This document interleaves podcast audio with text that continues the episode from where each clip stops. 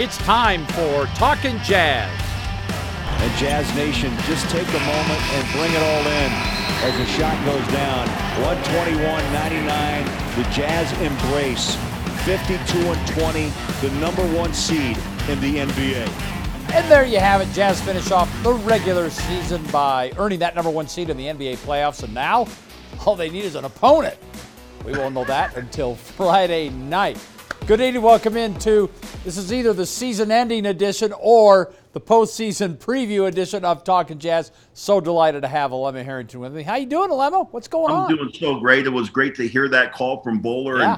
and, and uh, kind of relive that moment for Jazz Nation. Uh, first time ever, by the way, we've got the number one seed. Remember, we had home court Outright. throughout. Yeah. Second time we went to the NBA Yeah. Finals, we had tied with the record Yeah. with the Bulls, and then we had the tiebreaker. First time we have it all to ourselves. Don't be that group that's dissing on the Stockton and Malone teams. Those teams were still great, but we'll save that discussion for another day. And- was this. And it, it was so much fun to see uh, Quinn actually showing some emotion and celebrating with the guys and all that. Yeah. Now there's more work to be done. But Alema, let's start with you had a, a laundry list of things you wanted to get to. So much stuff. It took me two days to put this rundown together uh, with Matt Coma. But let's talk about the one seed and just just how I mean that's just that's important. And they've been chasing it and they did it.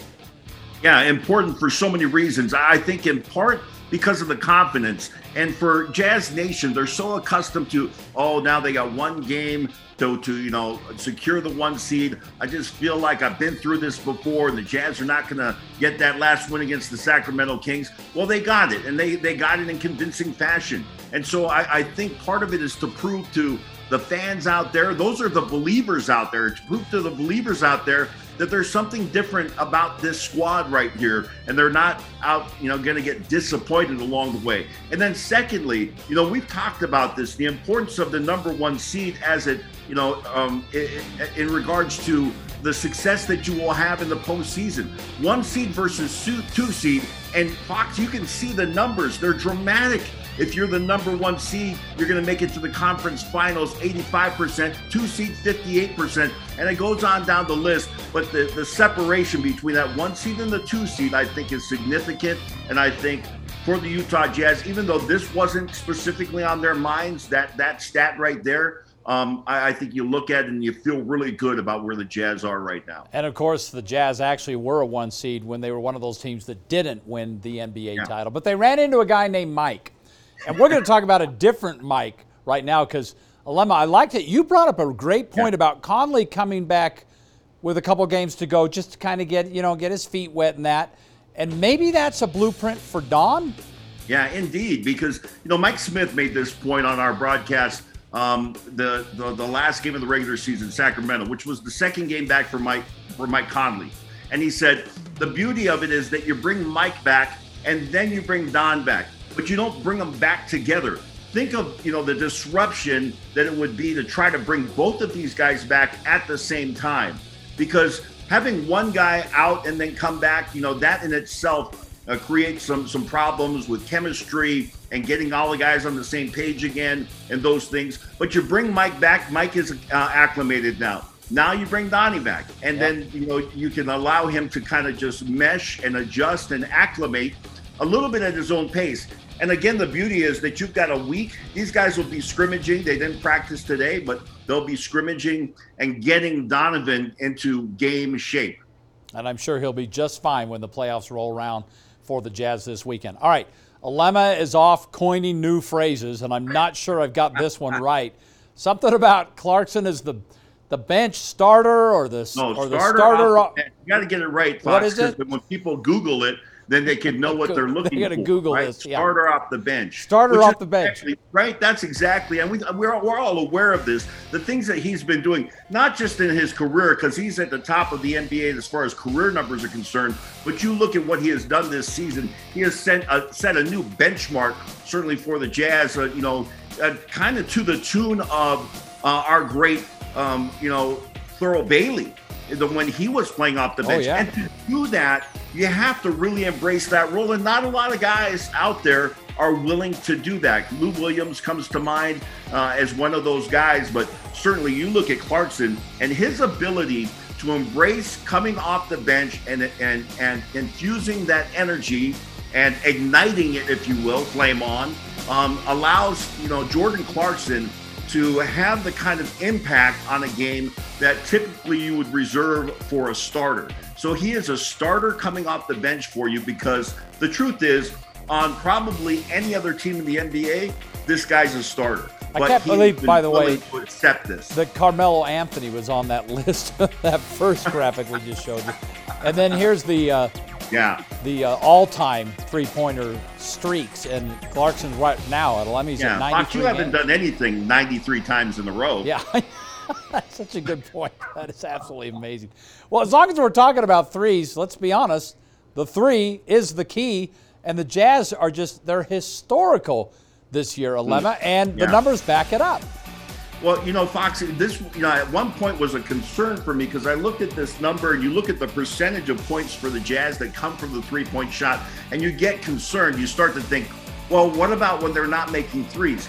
They set an NBA record this season for going the entire regular season having 10 three-pointers or more in every game. So that means even when they're not shooting well from the three, they're still getting you know 10 three-pointers and they're mixing it up. They're getting more points in the paint.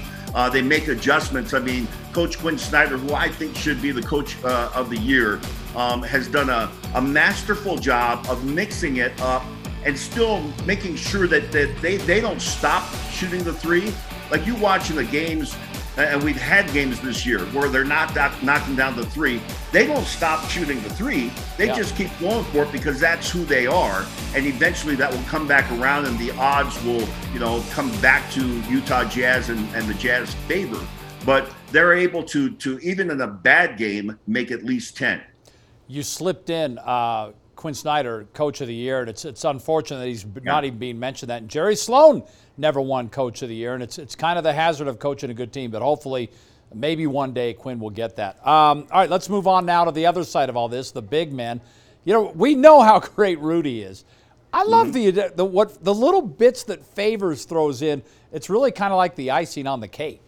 You know, it's we've talked about this before, where the uh, you know the master be uh, the teacher becomes the master. There was a time when Gobert earlier on in his career was uh, under the tutelage of uh, of Derrick Favors, and now Favors is the complementary piece to what you get from from uh, Rudy Gobert. And Gobert is, I, I think, a landslide winner for the Defensive Player of the Year.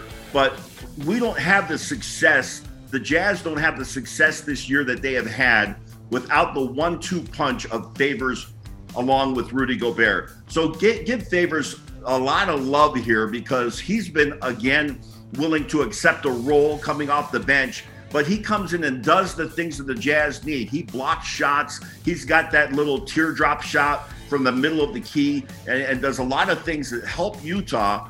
And that combination, what we refer to as the Wasatch front, right? Yeah. Those two guys, their ability to combine for big numbers, along with Rudy's numbers, as you see here 20, Yeah, 20. rebound games, right? Six times uh, he's gone over 20 rebounds, ties with Clint Capela.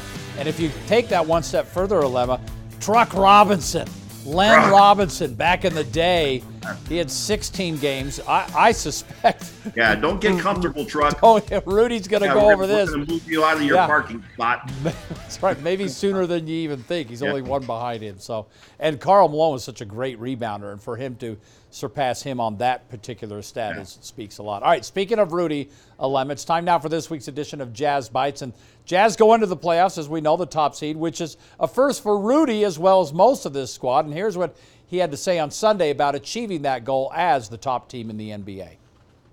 Jazz Bites. Presented by Kimball Roofing and Repairs. I mean, I think it's, uh, it's a great accomplishment. You know, coming from where we came from uh, seven seven years ago. You know, uh, from not making the playoffs and uh, you know, building from scratch and uh, building stone after stone. You know, and uh, being able to build a culture. You know, build a build a team, build an identity. You know, and, and being in this position today is uh, you know is pretty amazing. You know, and, and obviously, uh, you know, it's it's not our, our, main goal. Our main goal is to to get the championship, but uh, you know we, we still have to you know enjoy those moments and uh, you know and, and, be proud of you know of, of the year and of the, the work that we that we put in this year. By the way, I love that selfie, Alema. It kind of reminds me yeah. of the famous Ellen selfie at the uh, Academy Awards. But all right, as for the play-in game matchups, LeBron Curry, mm. 7 8 matchup. Now, the simplest way to explain this is if you're in the 7 8 game, you get two chances to advance, basically double elimination. If you're in the 9 10 game, you only get one. You lose and you're out. So, this is the bracket. Spurs face yeah. the Grizzlies. Loser jumps to the lottery. Warriors and Lakers face off. Winner gets the 7 seed. And then loser faces off against the San Antonio Memphis winner for the 8 seed. Hopefully that makes some sense. All right, Alema, take us through. Yeah. Who's going to win? First of all, Grizzlies Spurs. Well, I think that the Spurs win that first game. Uh, I don't think the Grizzlies are ready for prime time. The Spurs have experience, uh, if not only from their head coach, Gregg Popovich. So I think that the Spurs come out of that uh, 9 10 matchup, and then they will have to face that loser coming out of the 7 and 8. And the 7 and 8 matchup Warriors and the Lakers, LeBron and Steph. Alema, who do you like? this might surprise some people. I don't see the Lakers as being all the way ready for this first matchup tomorrow night. I say that the Lakers lose that game wow. to the Golden State Warriors, and Golden State gets the seventh spot. And that means that it all comes down to San Antonio versus the Los Angeles Lakers to decide who is going to play the Utah Jazz and who wins that, that round. And good news or bad news, maybe you want the, the defending champs in the first round, but that's what I see. I don't think the Los Angeles Lakers lose two in a row. I think they lose to Golden State, then they beat San Antonio. They're the number eight seed. We'll see them on Sunday.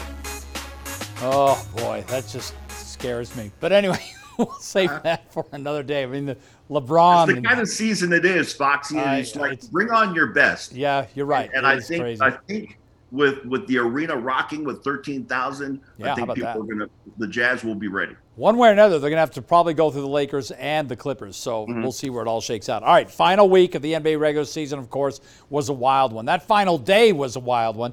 No shortage of great plays. And as usual, our Matt Koma has compiled his top five NBA plays of the week. Show on the scoreboard. Magic with their largest lead. Yeah, Magic making some adjustments too. Oh, well done between those two. The pass.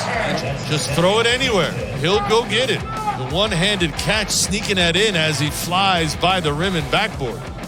Watch this. Tucks his head in at the last second. Duke Duke. Inside Trae. Into that. Oh, look at the behind the back. The Snell, and he's got the three. How about that pass? That brings back memories right there. The only guy in the arena that knew Snell was open was Trae Young.